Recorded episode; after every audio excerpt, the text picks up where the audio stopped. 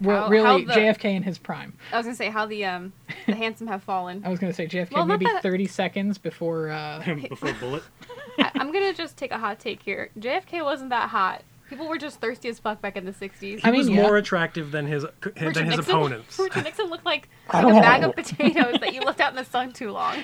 He, he was starting to raisin. He was after raisin. He- he was a really raisin was. in the sun. He was a sun dried tomato. Sun dried. I like that because he was Sun a dried little, tomato because he's a little red a in the little red in the face because he's face. angry and yelling all the time. just like the pharmacist. Wait, we're not talking about JFK or Richard Nixon. What, are we, what, are- what is happening Hello, everyone. every time? oh, you're still Every recording this. time. no, Oh, yeah, this Oh no, I is, started the new one. Oh god. welcome to our first episode with you, Alex. Oh dear, this is a day. Hello, everyone, and welcome back to Fast Pass, the history podcast, includes the 30 minutes or less. As always, I'm Megan. And I am Jason. And I am your special guest, Alex. Oh shit, you're here. What's up? So this month is my birth month. It's April. I'm a Taurus. So Jason let me pick all the topics for all the episodes this month. So I wanted to touch on some topics that put a magnifying glass to the issues that happened in the United States throughout history. I personally think the best way to stop these things from happening again is to educate everyone about it. I think we should all be able to be critical of our past to ensure our future is brighter. So, all these episodes this month are moments in history that we should be ashamed of and are often hidden from our traditional narrative that I keep constantly talking about. Fix yourself. Fix America. yourself, America. So I asked Alex to come on and talk about something he's very passionate about Enron. And once again, I am your special guest, Alex. A little closer. I made uh, finger quotes around special, forgetting that this is actually a podcast and there is no video for which you listeners would be able to see that. so, as you may or may not know, I am the uh, third sibling to appear in this podcast in our family, older brother of Megan and Trevor, who Hey. is on Ah, here nerd. to talk about the lovely and depressing topic of the racial divide in early America. And Cleopatra. Yeah, I forgot about that one. And too. having listened to All right. And having listened to some of the other episodes of this cheerful and heartwarming podcast, I can proudly say I just think cheerful, uh, and I think like Rwanda, and I think like Chernobyl, and like Jason has the fun episodes. I have the fucking depressing ones. you do that to yourself. I know, but I need we need Because to you're, talk c- about 'cause you're them. interested in the depressing ones. I'm not interested in the depressing because it's like I don't want to get dragged down by that emotional feeling. But as I stated in my first paragraph, we have to talk about the bad things in history that we should be ashamed of in order to educate ourselves and make sure they don't happen again. I'm not yeah, saying but you you're can't wrong. just only depression. No, I did. I did Vincent Van Gogh, which I think was pretty funny. Ah, yes, Vincent Van Gogh fuckers. And I did Martin Garrett. He, he That was fun. he That was- I fucking enjoyed that. So you That know was a what? good time. Screw you guys. Anyway, I can proudly say I'm going to be ta- uh, taking a look at another very happy and positive event in American business history. And yes, I know business is boring, but we're going to talk about Enron today. Whoa. Now, quick mention I do have a master's in business with a, foc- uh, a focus in business administration and business ethics. Nerd. Also, Hmm. at the time of writing, but not at the time of production, I was a corporate cog in the machine, and I have some relevant experience in the field. But now he's free. Free. Free falling. Are we going to get Into another copyright job. strike for this? No. Possibly. Uh, it's like Probably two not. seconds. Yeah. We'll see. We, we sang off key and off beat and badly in general. Story of my life. Anyway, uh, so if I had to guess, the majority of the listener base has heard mentions of Enron in the past. It even made a brief appearance in The Simpsons, believe it or not. Did it really? that makes Yeah. sense. The It- Simpsons know everything. It was uh, the Simpsons uh, Enron depression ride, where it was a Nice. sharp climb followed by a really sh- bad fall, and then everyone left depressed. Uh, anyway, Uh, that's a that's a mood. so everyone's heard mentions of Enron in the past, but it all started before we were born. S- probably. I can't say that there isn't some 50 something history or uh, teacher listening to this. Anyway. so now I'm going to go over the highlights of Enron's history as a company and, spoiler alert, what led to its meteoric fall. Oh no. And in full honesty, this is going to contain some very technical language, so I'm going to do my best to explain it so that anyone listening can understand it. But if I get too technical, I'm sure Megan and Jason will rope me into line, and if not, yell at them. On Dick. Twitter, please follow us on Twitter at FastPast1. I need, I need validation. Yeah, Alex is here to talk to you about the technical stuff, and me and Megan are here to dumb it down. Hey. I would like to preface this with the following warning as well. FastPass is not the best place for discussion on Enron, wow. as there is so much that went on over the years that I cannot even begin to cover it all. As such, I will be merely highlighting what I find to be the major points and the most egregious ethical and legal violations in Enron's history. Oh shit. No lie, there's enough context and content here to fuel a solid college course, and I'm talking like master's or PhD level course Oh, dear. on accounting and ethics. So forgive me for my Cliff Note style rendition of the scandal. Hell yeah. Cliff notes. More like Schmoop. Schmoop is a better one. Shmoop? You Shmoop. never had. You never used Schmoop. Schmoop single handedly got me my degree. Shmoop. Schmoop. Cliff notes and Spark notes. Barknose is for little bitches. Okay. Well, fuck you too. That's how I got through high school. Before I found out about Shmoop. Schmoop.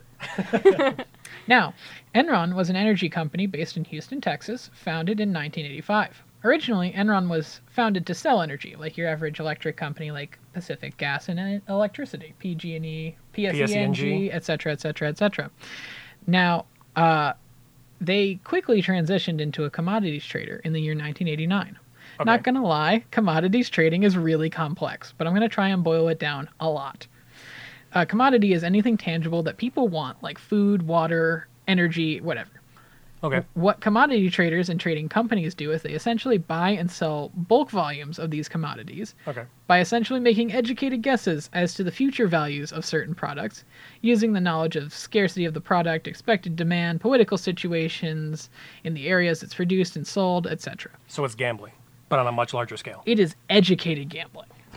Ah, shit. For example, let's look at the coronavirus commodity of choice, toilet paper. now, before Okay. Corona decided to rear its ugly RNA, uh, toilet paper was, for example, say about $4 for a four pack or maybe a dollar a roll. Okay. Now, if I had heard about this bizarre little illness going around Wuhan, China, and I had the galaxy brain necessary to say, hey, this is probably going to become a pandemic in a few months, I might begin stockpiling toilet paper and Mm-hmm. other essentials. So, when the chaos broke out, the price of toilet paper on the secondary market, meaning black market, if you will, uh, skyrockets due to short supply and overwhelming demand. Mm-hmm. So scalping. Like uh, the dude who bought like all the Purell and is trying to sell it at an unnecessarily high value. Yes and no. It is kind of like scalping, except we sell it from the producers to the retailers. So it's a middleman. It's a middleman thing. Gotcha. Got it. So this would mean that our commodity, that being toilet paper, is in extreme demand, making our value grow exponentially. And then when we would want to leverage our supply and sell our hoard to retailers, we could get a better price. Now, this admittedly doesn't work out well when the commodity has a relatively fixed price, like toilet paper. I mean, even when it's being sold in stores and people are clawing at pallets for the thing, it still has a consistent price. Mm-hmm. So it shouldn't really go much over like two dollars or Mm-hmm. something like Exactly. But this works for something a lot m- more variable, like oil. And it makes more sense in that context. that. Yeah. So this is a very involved process and is again essentially gambling with better, again air quotes because I forget how podcasts work, odds. But there is a lot of money to be made in this market, so businesses that trade commodities exist to fill that niche, make that money. Woohoo business. Business. now I should state that energy trading is a bit different, but the same basic principles apply. Trust me, Enron wasn't the first to do this, and definitely will not be the last. Fuck that. We love capitalism. Yeah. So the beginning of Enron's rise came in the following year, 1990, when a man by the name of Jeffrey Skilling. I was- don't trust him. Why? Jeffries, Jeffrey Skilling. If you move the S from his last name, it's Jeffrey's Killing. Dude, sketchy. Don't trust him. Well, sadly, Enron did. That's what helped cause their demise. Uh, Nice. Jeffrey Skilling was hired to head a new business, Enron Finance Corporation. This is a subsection of Enron, like a baby company following around the big papa Enron. Oh, look at the baby Enron go. Oh, look at that. He's going to destabilize the market. And no, the governors destabilized the market. Enron just exploited that fact. Early on in his career, Skilling introduced a new accounting method to Enron called mark to market accounting, which is interesting to say the least and more than a little confusing, and in the surprisingly active field of debate amongst economists. okay. Please explain. I. What? Okay, so basically, one of the more commonly accepted forms of accounting is called historical cost accounting, Okay. meaning that the value of a good you have is worth whatever you paid for it. Okay. So say I buy one kilogram of gold from Jason for one thousand dollars, and yes, you imperial loving bastards, I said kilogram because imperial system should die. Then That's a hot take. hot take. Hot take. Then at the end of the fiscal year, when I go to calculate profits, losses, and assets, I mark down that I have one thousand dollars in assets in the form of the kilo of gold I bought from Jason. That makes sense. Okay. Well, it does if you assume that stuff you buy retains its value indefinitely, which it never does. Since the world relies on the rules of supply and demand, prices fluctuate. So if I live in a town that has only one gas station and the next gas station isn't for 50 miles, I have the supply and the other nearby towns form the demand. Since I have no competition and it takes a lot of time and gas to drive 50 miles, I can essentially charge as much as I want within reason, and people will have to pay for it. This is why monopolies were banned um, because they do this. quote unquote ban, but Well- they're still happening. Yeah, I'll, I'll get to that in a second. yeah. This So- is, uh, this is a time. the same goes for the lump of gold that Jason sold me. Okay. At the time, assuming Jason was charging me market prices for the gold and not just being an extortionist or really, really good friend depending on the price, the price from day to day will go up or down. So, say the mine that the bulk of the world's gold comes from catches fire and ha- they have to close it down. The supply will drop, but rema- demand will remain fairly constant. This drives my, the price of my chunk of gold up. Now, say some other company strikes it wi- rich, like an old timey prospector in California, and uncovers a massive am- quantity of gold. Demand again stays constant, but the supply will go up, forcing my price per kilo of gold down. So, this leads us to mark to market accounting, MTM as I'm going to call it because mark to market is really long. Uh, and it says that the value of our assets fluctuate over time to sometimes massive degrees. Just want to say here that I'm reading off the script and MTM looked like like MTA, and I was like, God damn it, the fucking Metro is doing it again. It's God. because they Hmm. didn't sterilize the polls. It's be- bro, the, bro, the fact that you can go however many years in New York. I I lived there for six months. I never saw one person in there with a squeegee or a spray bottle or a Clorox or anything. I mean- and, Best the- you'll see is someone with a mop bucket down there. and it's but like they're full not of even- rats. It's either that or they're just cleaning the bathroom. Nothing else. And even then, they're doing a It's shit like a job. hundred Ha. years of grime on Ah. these things. Uh, uh, Also, to be fair, you know, they're not going to clean it while people are on the train. They'll wait until the beginning or end of day. Alex, let's be real. I'm just They saying, don't do that if that either. would happen, it would be them. Anyway, If- back on if it to would happen. MTM. So, in the MTA. case of the mine fi- fire causing prices to spike, my net worth jumps from 1,000 to about 5,000. Okay. So, even though my total gold hasn't changed, the value has. Mm-hmm. So that if that prospector strikes it rich, my net worth plummets to $100 due to the increase in supply. Okay. This method has its detractors and its supporters because historical accounting and MTM both make sense, but they both have their downsides. You might be surprised to hear that MTM is still legitimate and a widely used practice. But back in the days of the pre Enron scandal and the pre 2008 housing crisis, there was a lot less regulation surrounding it. So Skilling was able to manipulate the method to overestimate the value of Enron's assets, eventually to absolutely massive extents. This is due to the fact that assets are booked not by their actual cost, meaning what you pay for them, but on fair value, because fair value is hard to pin down and it changes on a second to second or minute to minute basis, as we described with the mines. Now, they get to record their estimated or quote fair value profits as their profits. Hold on. So you're not recording like the actual amount, but it's like, oh yeah, we kind of. It's like it's around here. It's like anywhere between five and ten dollars. You just throw eh, ten. So let's say my ass goes Ten's into the ten's Shark the high end. We're just gonna go with that. So let's say I go on a Shark Tank, right? I make this great product, and um, I'm like, well, fair value. I probably am gonna make fifty million dollars. And they're like, how much you gonna make? And I'm like, fifty million dollars, yo. And they're like, oh, really? They want to invest in me rather than if I'm like, I actually made two hundred dollars.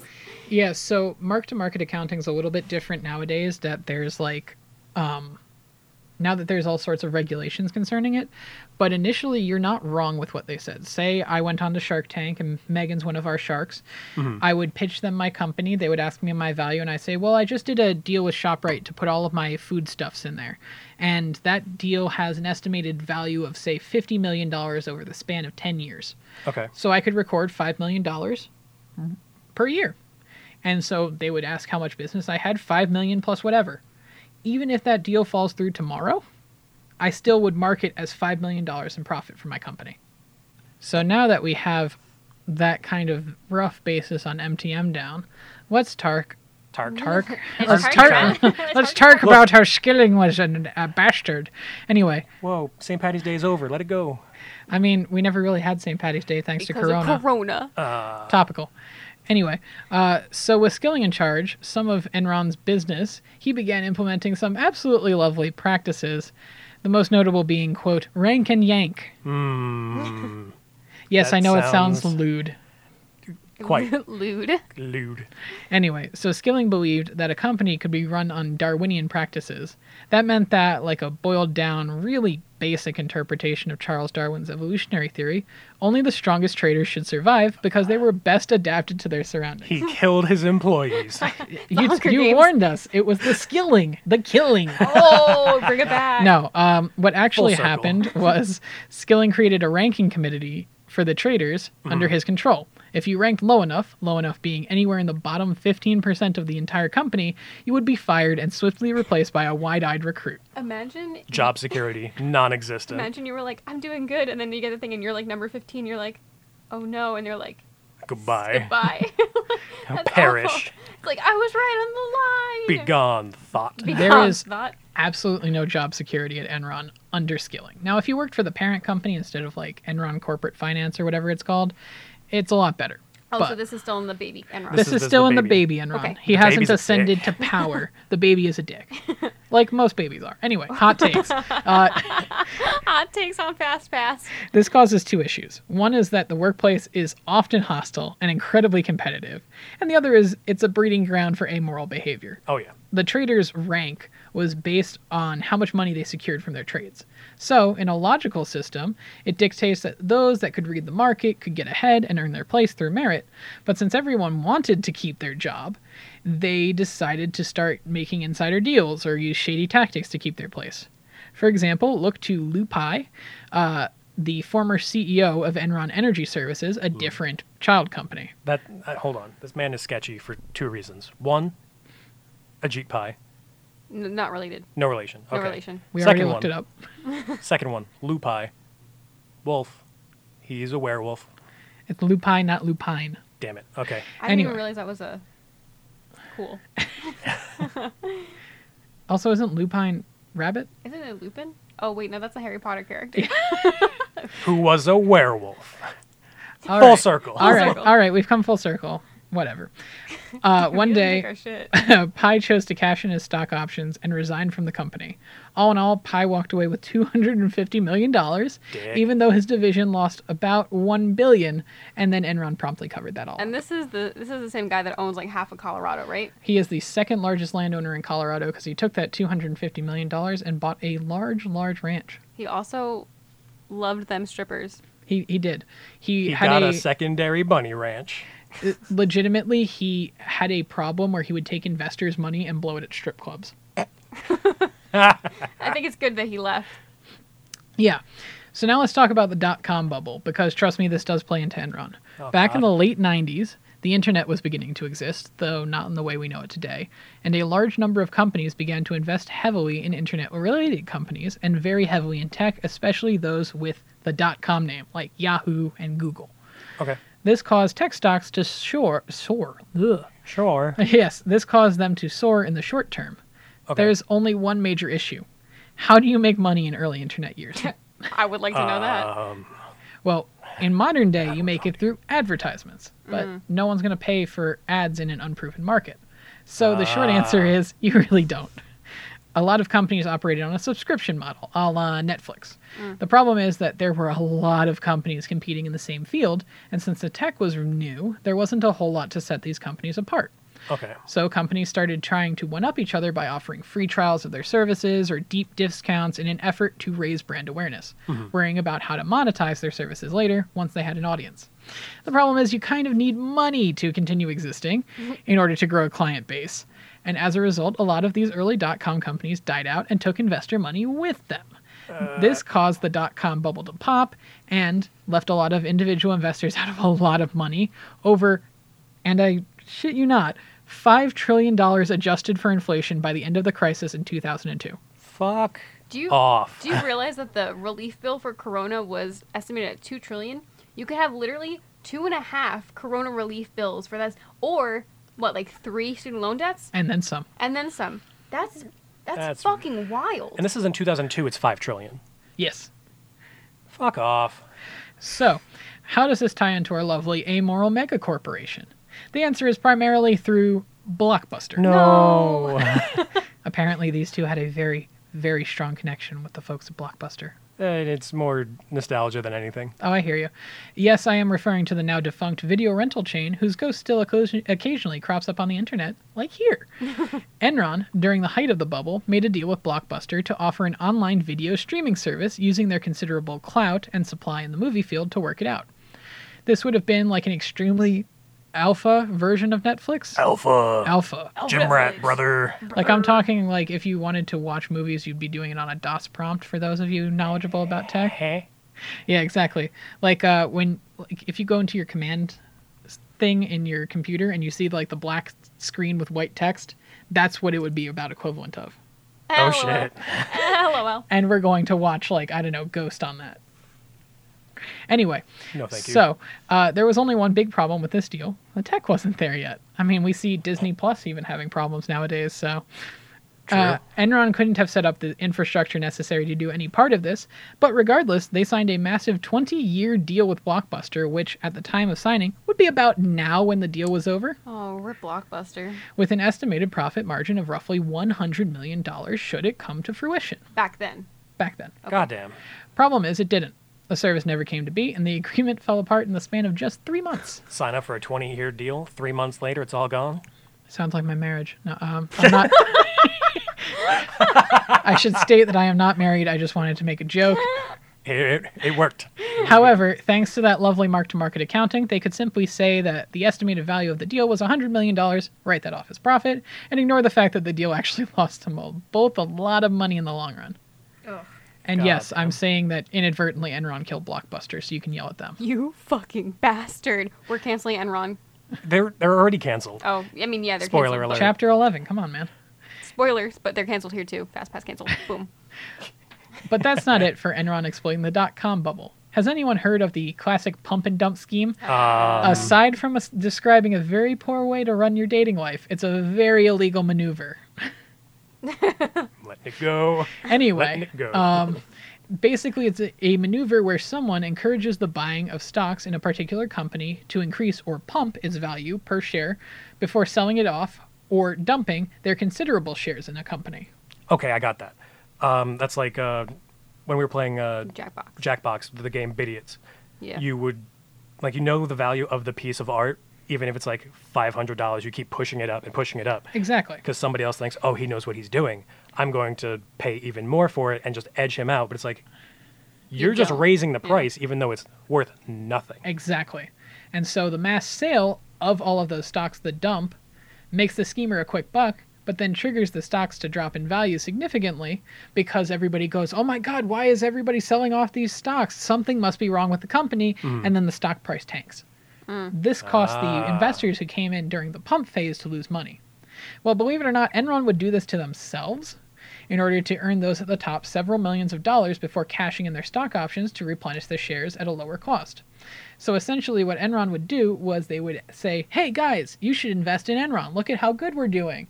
And then when everybody came in and bought up the shares, stock price would raise, say, $10 a share.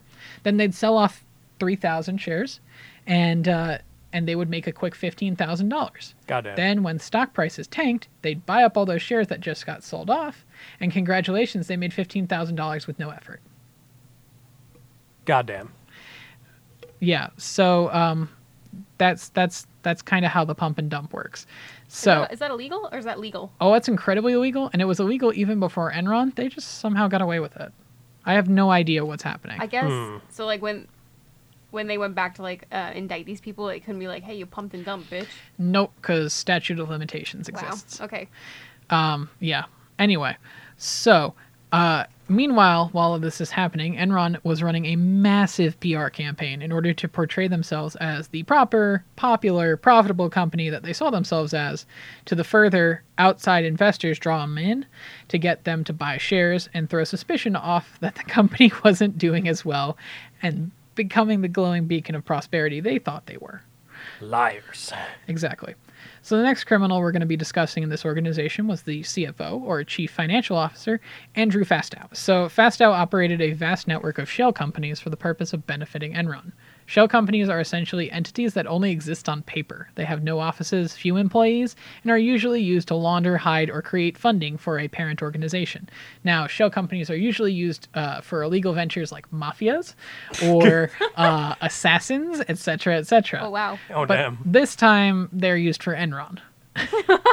In this Enron, case, the real assassin, killing Blockbuster. Yeah. Fastow created these shell companies to buy Enron's debt, which makes Enron look better, Hmm. and in order to secure funding from major investors to funnel back into the company. So the debt existed in companies that didn't exist, just to make the main company look better. Exactly. And so people would invest in the shell companies. No, they didn't need to invest in the shell companies. They needed to invest in Enron. So how so do the you shell show? companies were used as like a hey, these people believe in us, so you should Oh. believe in us. Oh, no, underst- they were saying, "Hey, look at our books. Look at how little debt we have because we definitely didn't hide it under all of these shell Oh. companies. You should buy into us." Oh. Understood. Now, I'm not saying that some other people didn't get some extra money off of this through various illegal means, but basically, these shell companies would buy a portion of Enron's debt. Then Fastow would make a contact with a major investment firm like Bank of America or JP Morgan and convince them to invest in the shell, which he claimed was backed by Enron itself, because why else would they let them buy some of their debt? Then he would funnel most of the money back into Enron while taking a cut for himself, pocketing millions using these shell companies. And in case you thought that Fastow was acting by himself for the good of the company, uh, during the fall, an investigation was performed, and it showed that Fastow had express permission from Enron's accountants and corporate board. So they knew what he was doing. So Skilling Skilling. was making a Skilling. thank you, thank He you. was taking a little slice off the top. and uh, he was like, "Cool, do this, bitch. Pretty much, yeah. Damn. Skilling, you're canceled." Uh, yeah. Anyway, so while this was all going on, we get to talk about Enron's biggest scam of all, the one that started the ball rolling on the company's demise the state of California. Hey. Yeah, to they put go it from politely. They, they go from Texas to California, Yeah, they and go it's from like Texas- the entire state of California. they're, Blockbuster. they're centered in Texas. centered in Texas, and they fuck all fucked of over California. California. But they Yes. have an office in New York. what? They have an office in New York. Enron. I think so. I think they used to. They used to. Well, yeah, that's where like the um, near Wall Street, right? I think so. Yeah. Yeah. They were everywhere, so, to be fair, but they were But headquartered they fucked in over Texas, California. and they fucked over California. Got Okay. it. So, to put it politely, a single company dicked over all residents of an entire state. Now, how do you fuck an entire state so hard that they have to enforce laws to prevent them from ever being violated like this again? You mess with their electricity in the dead of summer. Yikes. Dick move. Yeah, so in 1996, the Californian governor, a man by the name of Pete Wilson, decided it would be a great idea to partially deregulate the electricity industry in California. Yikes. Now, what on paper this means is that the government of California is going to avoid interfering with free markets and saying what a company can and cannot price power at. The idea was to allow competition and hoping that this drove prices down. Hoping. Hoping. Now, there's two big problems preventing the hope from becoming the reality. Okay. One is power isn't exactly like a hamburger. You can't just drive down to any old store, get a better priced one if you want it. Due to how the power grids are built, it's a costly and time consuming process to change power companies, assuming that you even have more than one that operates in your area. Number two, companies are greedy. Some companies. Yes. yeah, I know. What a surprise. It's not like we're talking about one. Anyway, some companies, like telephone companies, will basically mark off sections of the country and build sort of zones where they're the only ones that are allowed to operate. Yeah, uh, like my friend Sam, he has uh, like I think he only has one, maybe two like internet providers in his area, and both of them blow for completely different reasons. Yeah, if you live in a rural area, you're super fucked because if you live in a major metropolitan area, you'll have a bunch of different providers, no problem. However, if you live in a rural area, you'll have maybe one, two if you're lucky, and both of them will suck, as Jason has said. So basically, by zoning out companies like this, you can create a local monopoly, and companies can charge what they will. On paper, deregulating a market sounds good, but if you actually do it, it creates the U.S. healthcare system where life saving drugs can be scalped to us for eh, 500 times their normal value. I'm looking at you, insulin. You are canceled via fast pass. Fuck also, you, screw insulin. you, pharma bro. Yes, Which- big pharma. Oh yeah, we're fucking canceling Big Pharma too. Oh, I was talking about like th- wasn't it the dude who bought like the, the AIDS medicine and then just Yeah. yeeted the price was he into the, the, same abyss? guy with the insulin, or No, was it no, different? no, no. He sold. Uh, it was it was an HIV medi- medication. uh, Yeah, and then he just yeeted that from like thirty five dollars to like five hundred 500? dollars. And that's what Like, this the per guy who thing. made the insulin, the company made Two the different insulin did guys. this. But he did the same thing, right? yeah, something similar where they just keep on jacking up insulin prices. That's why Right. Yeah. states have started putting in price caps now. Yeah. Anyway, ignoring uh, Big Pharma being canceled, when Wilson passed the bill, exactly what you might expect happened happened. Enron and some other smaller, powerful companies stepped in. Now, I want to throw this out there again. There are other companies that are responsible. Enron is just A, the topic of our conversation today, and B, the biggest dick in this company. Ah, Yes. so, for all you people out there that don't understand how a power grid works, let me inform you, because I think we're on explanation number six today. At least in the context of this crisis, an energy grid is created to handle a certain demand for power, usually well in excess of what peak demand is, to prevent overloads in the system and blackouts. okay. California at the time had recently undergone power upgrades to increase the total load it could handle at any one time to 45 gigawatts. Okay. It should be stated that the total peak at that time was somewhere around 28 gigawatts. Basically, a power plant, usually nuclear or coal plant in that area, would produce power, and whatever energy isn't sent out to the people using it is stored elsewhere in the grid, usually at power way stations, until demand is needed or for when times when the power plants can't be in operation during, say, scheduled maintenance. So, California had adequately prepared for the summers of 2000 and 2001 accordingly, ensuring power plants were up to meeting the demand and ensuring that the grids could handle the draw. And then Enron and some other smaller players stepped in. Yeah, because you said that they had about like the total load could be 45 gigawatts, Yep. but the peak was like 28. So yeah, they had plenty of wiggle room. Oh, yeah. So, as energy traders, what they would basically do is they would create artificial scarcity. Enron traders would call up plants during peak hours and ask them to take the reactors offline to create a scarcity of power. While this happened, Enron would sell electricity at a premium to the concerned people of California, often at stupid markups of up to 20 times the normal price. Yeah. Now, how do we know Enron was doing this? Well, to be honest, you'd have to be stupid to believe that all of these plants would go down for, quote, routine maintenance at the same times during peak hours on a routine basis. If you don't believe common sense, I can do you one better. We have audio recordings from Enron traders asking power plants to shut down for, quote, maintenance or something. Just make up an excuse, all the while while laughing about it in the background to their coworkers. I should note that yes, it would suck not being able to run your computer or having lights on in the house. The big health concern was the heat. This is California we're talking about, in the dead of summer, and the cities had to deal with rolling blackouts and severe power cuts, all the while dealing with straight up extortion from Enron. All in all, this scandal caused tighter regulations in California and the rest of the U.S. as a whole after the citizens of the state got taken for 40 to 45 billion dollars, not adjusted for inflation, Oh, and Enron mostly pocketed that money. damn. Can we get a can we get a calculation of what that is in today's standards? Joe? Yeah, from 2000 to 2020, uh, accounting for inflation, that's 67 and a half billion dollars in today's standards Yeah, from the entire state. from the entire state. Did they ever get this money back? Oh no. So they just got Enron just pocketed the money and got away with it, for the most part. the fuck. Now, there was one good thing that came out of this. mm-hmm. Arnold Schwarzenegger got elected governor of California Hey, because he was campaigning under strict investigations into this crisis and wanted resolution. And, he, did. Yeah, he did get that. Yeah, uh, eventually laws were reinstated that re regulated the electricity industry. thank you, Arnold. Thank you. Yeah, I know. I never would have thought that he would, uh, you know, do that, but cool. So, how did this corrupted empire crumble? Believe it or not, it's because Enron was doing well. How does that work? yeah, so Enron was one of the few companies that survived the dot com bubble beginning to burst in the early part of 2000s, and it was thriving. Consider the dot com bubble a punch in the gut for most companies from a financial perspective. While other companies were catching their breath and recovering from the blow, Enron was already back on its feet and climbing in value. To claim that Enron was a titan of the industry was spot on. From all outside perspectives, it was a financial juggernaut. There was they were the most recommended stock to purchase from any stockbroker at the time.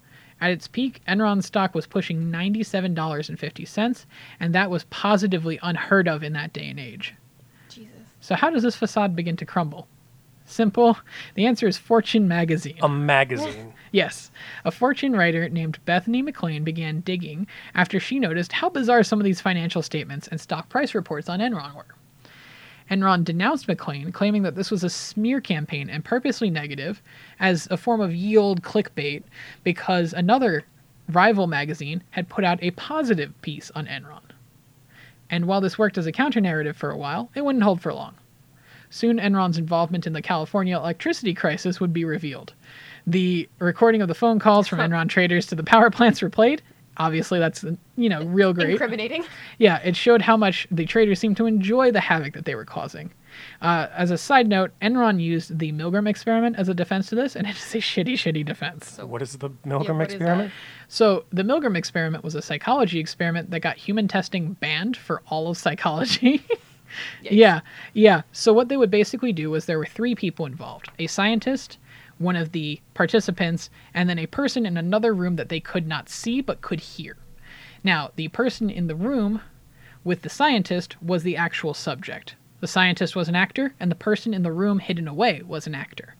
Now, the inf- uh, the participants were told they were going to be conducting an experiment on memory. And what they would basically do was they would quiz the person inside the room, and if they didn't remember something correctly, they would get a small shock. You know, something akin to static electricity or something maybe like an unpleasant zap from touching an outlet or something like that. The problem was that the more times they got things wrong, the more the power zaps escalated, eventually to lethal amounts of electricity. Mm, Now, these people could not see the participant. They could simply hear them. So occasionally they'd be shouting ouch when they got zapped, eventually increasing in magnitude as these shocks reached near lethal levels. Here's the thing these people, the participants, would continue pressing the buttons for lethal shocks just because the scientist put a hand on their shoulder and said, it's for the good of the experiment, they know what they signed up for, etc. Even as the person in the other room is screaming bloody murder, claiming that they think they're having a heart attack, they think they're not they're going to die, etc., etc. And these people would just keep on pushing the buttons this experiment was originally done to kind of explain Nazi Germany and how they could do such atrocious things and just go, oh, we were just following orders. It turns out that humans really seem to trust authority, and when authority says, you do this, they say, okay, as long as you say I can. Jesus. And so that's what essentially the traders were doing. Our bosses wanted us to make money off of California, so we did it. Like, what are you looking at us for? Okay. So now let's talk about Jeffrey Skilling. Yes, Fuck Who you, made us Jeff. skilling? yes, who made a skilling, who had at this point become the CEO of Enron, the parent company, not just the children. mm. And he blamed the whole power crisis on California and on their lax laws and argued that Enron had done nothing wrong and that, quote, we are the good guys here. We're on the side of the angels. Screw you, you're sketchy. If, if you say we are on the side of the angels, you are immediately suspicious, and I don't trust you. Yeah. So this obviously Take that, didn't. Catholic Church. oh boy, I wasn't Yikes. expecting to cancel the Catholic Church in this video. Look, Eh, I think we've we done it canceled them a before. few times because they're fucking sketchy, and they're not the last time they're going to get canceled because they like to profit off of All sorts of stuff. horrible things and just hide other Yeah. things. So yeah, So obviously, this quote didn't hold up under scrutiny, and even less so when it was discovered that Skilling's predecessor, Kenneth Lay, had been pushing California to deregulate its energy market for years for pretty much precisely this reason. Kenneth got Lay. caught. Kenneth Lay off. He's gonna fire people. I don't trust him. Anyway, so Enron's heads began to deteriorate as their books came under further scrutiny. Skilling begins to act irrationally, even calling one investor a quote asshole when he asked why Enron wasn't as transparent as others when it came to their bookkeeping. Abruptly, Skillings resigns in August of 2001, and Kenneth Lay steps back in as E CEO.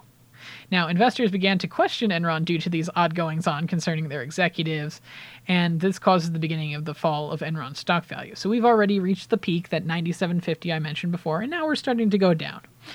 Now, shortly after Skillings resigns, then Sharon Watkins comes forward to blow the whistle on the company concerning them cooking the books. Now, Sharon had actually come forward previously in 1987 to say, hey, something looks a little weird here. You guys want to check it out? isn't that two years after the company started? Yeah, pretty much. um, and they said, Damn. "Oh, I'm sure it's just an accounting error. We'll get somebody to look at it. It's fine." And waved her off. And it was Kenneth Lay that waved her off, and now it's him doing the same thing again.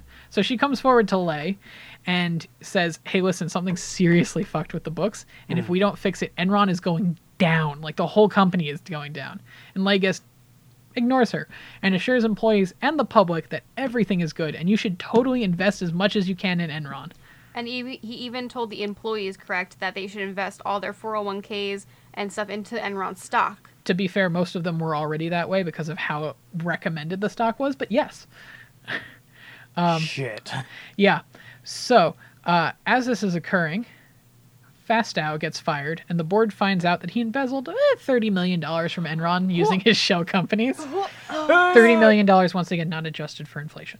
Uh, yeah, when Fastow leaves, Enron's accountants go back and overwrite all of their books, erasing profits from 1997 through 2000, adding over one billion dollars in debt, which makes the company look very unhealthy, and also removing one billion dollars in shareholder equity in an attempt to remove the losses from Fastow shell companies. Despite Kenneth Lay's insistence otherwise, the company's stocks continued to decline, reaching a low of 24 cents per share before the company was forced to fire Chapter 11 bankruptcy So we went from ninety-five dollars, $97.50 to 24, 24 cents. cents. Yep. So anyone who had invested in Enron is getting fucked. that happened in less than five weeks. This is, was in wow. this is in 2001 in November 2001. Yep, that's when they declare Chapter 11. Okay. And, and while they were declining, you were saying they were still like being like, no, no, no, it's fine. Like invest in us, invest in us. Exactly. Uh, It's just a hiccup. Everyone has a has one of those bad days. That's a that's like um what's is the ride a- in Disney World that you go all the way down Splash Mountain? That's a Splash Mountain level fall, y'all. Yikes. So, as a result of Enron's bankruptcy, the bulk of their employees lose their savings, 401ks, and pensions. Individual investors lost roughly one billion, oh, $11 billion in value. Oh yeah, I thought 1 billion was bad. Then you say 11. Yeah, Jeez. sorry, there's an additional one after that that I seem to have missed. Uh, federal investigations from the FBI and other related agencies were conducted. As a result of these investigations, Jeffrey Skilling was convicted in 2006 for his crimes and sentenced to 24 years in prison. Good. Five years ago, Skilling's sentence was lessened to just 14 years, and he left prison just recently in February 21st, 2020. You're I hope a because of dick. the corona. Kenneth Lay was to be held accountable for his crimes in court, but he died in 2006 before he could be convicted. In my opinion, a miscarriage of justice. This man ruined thousands of lives and got less time than most bank robbers who have a flat 30 years as their minimum time. So if I want to do a crime and get away with it, I just have to follow this. I'm gonna call it the skilling model. Yeah. It- it's- Except it's, go it's big more- or go home and it's like, "Oh yeah, I'm going to rob a bank. That's not big enough. Rob an entire state." Yeah. Yeah. No silver linings to this story, other than the government's enforcing stricter rules surrounding mark to market accounting and double checks such as the Sarbanes Oxley Act, or SOX, S O X, uh, and other such rules. Hmm. Yeah, um, it, it was a gross miscarriage of justice. A lot of people lost their lives. It's a lot of fun. Uh, livelihoods, sound not a lot not of fun. lives. All right, that's my brief but not so brief overview of Enron. It was a shit show, and no one really got punished for it except the employees, as morally dubious as they may have been, and the investors. Woohoo! And the rest is uh, today. Yeah, because uh, this is still not to this a level that we know of It's happening. still kind of like affecting us and it sucks. yeah, I mean it's still happening. And since you said like it was a major like uh, crash from like 90 whatever dollars down to 24 cents. 24 cents, I had to, uh, I, I decided to Google if uh, there was an increase in the suicide rate of that year. And since it happened in November 2001, there, there was a spike in suicides, like a small spike of suicides in 2002. Which we can't definitively say is based on this information, but we think it's an interesting tidbit. Yeah. There- between Enron, There's some correlation. yeah, between Enron and the dot com bubble crash, a lot of people lost a lot of their life savings. So, So yeah, uh, thank you, Alex, for coming on and giving us this very informative and a little depressing topic. We love that here at Fast Past. Yeah, and, and although the episode went long, it's because there's a lot of information to get through, and that's perfectly okay. Because if we cut out any part of this, It wouldn't make sense.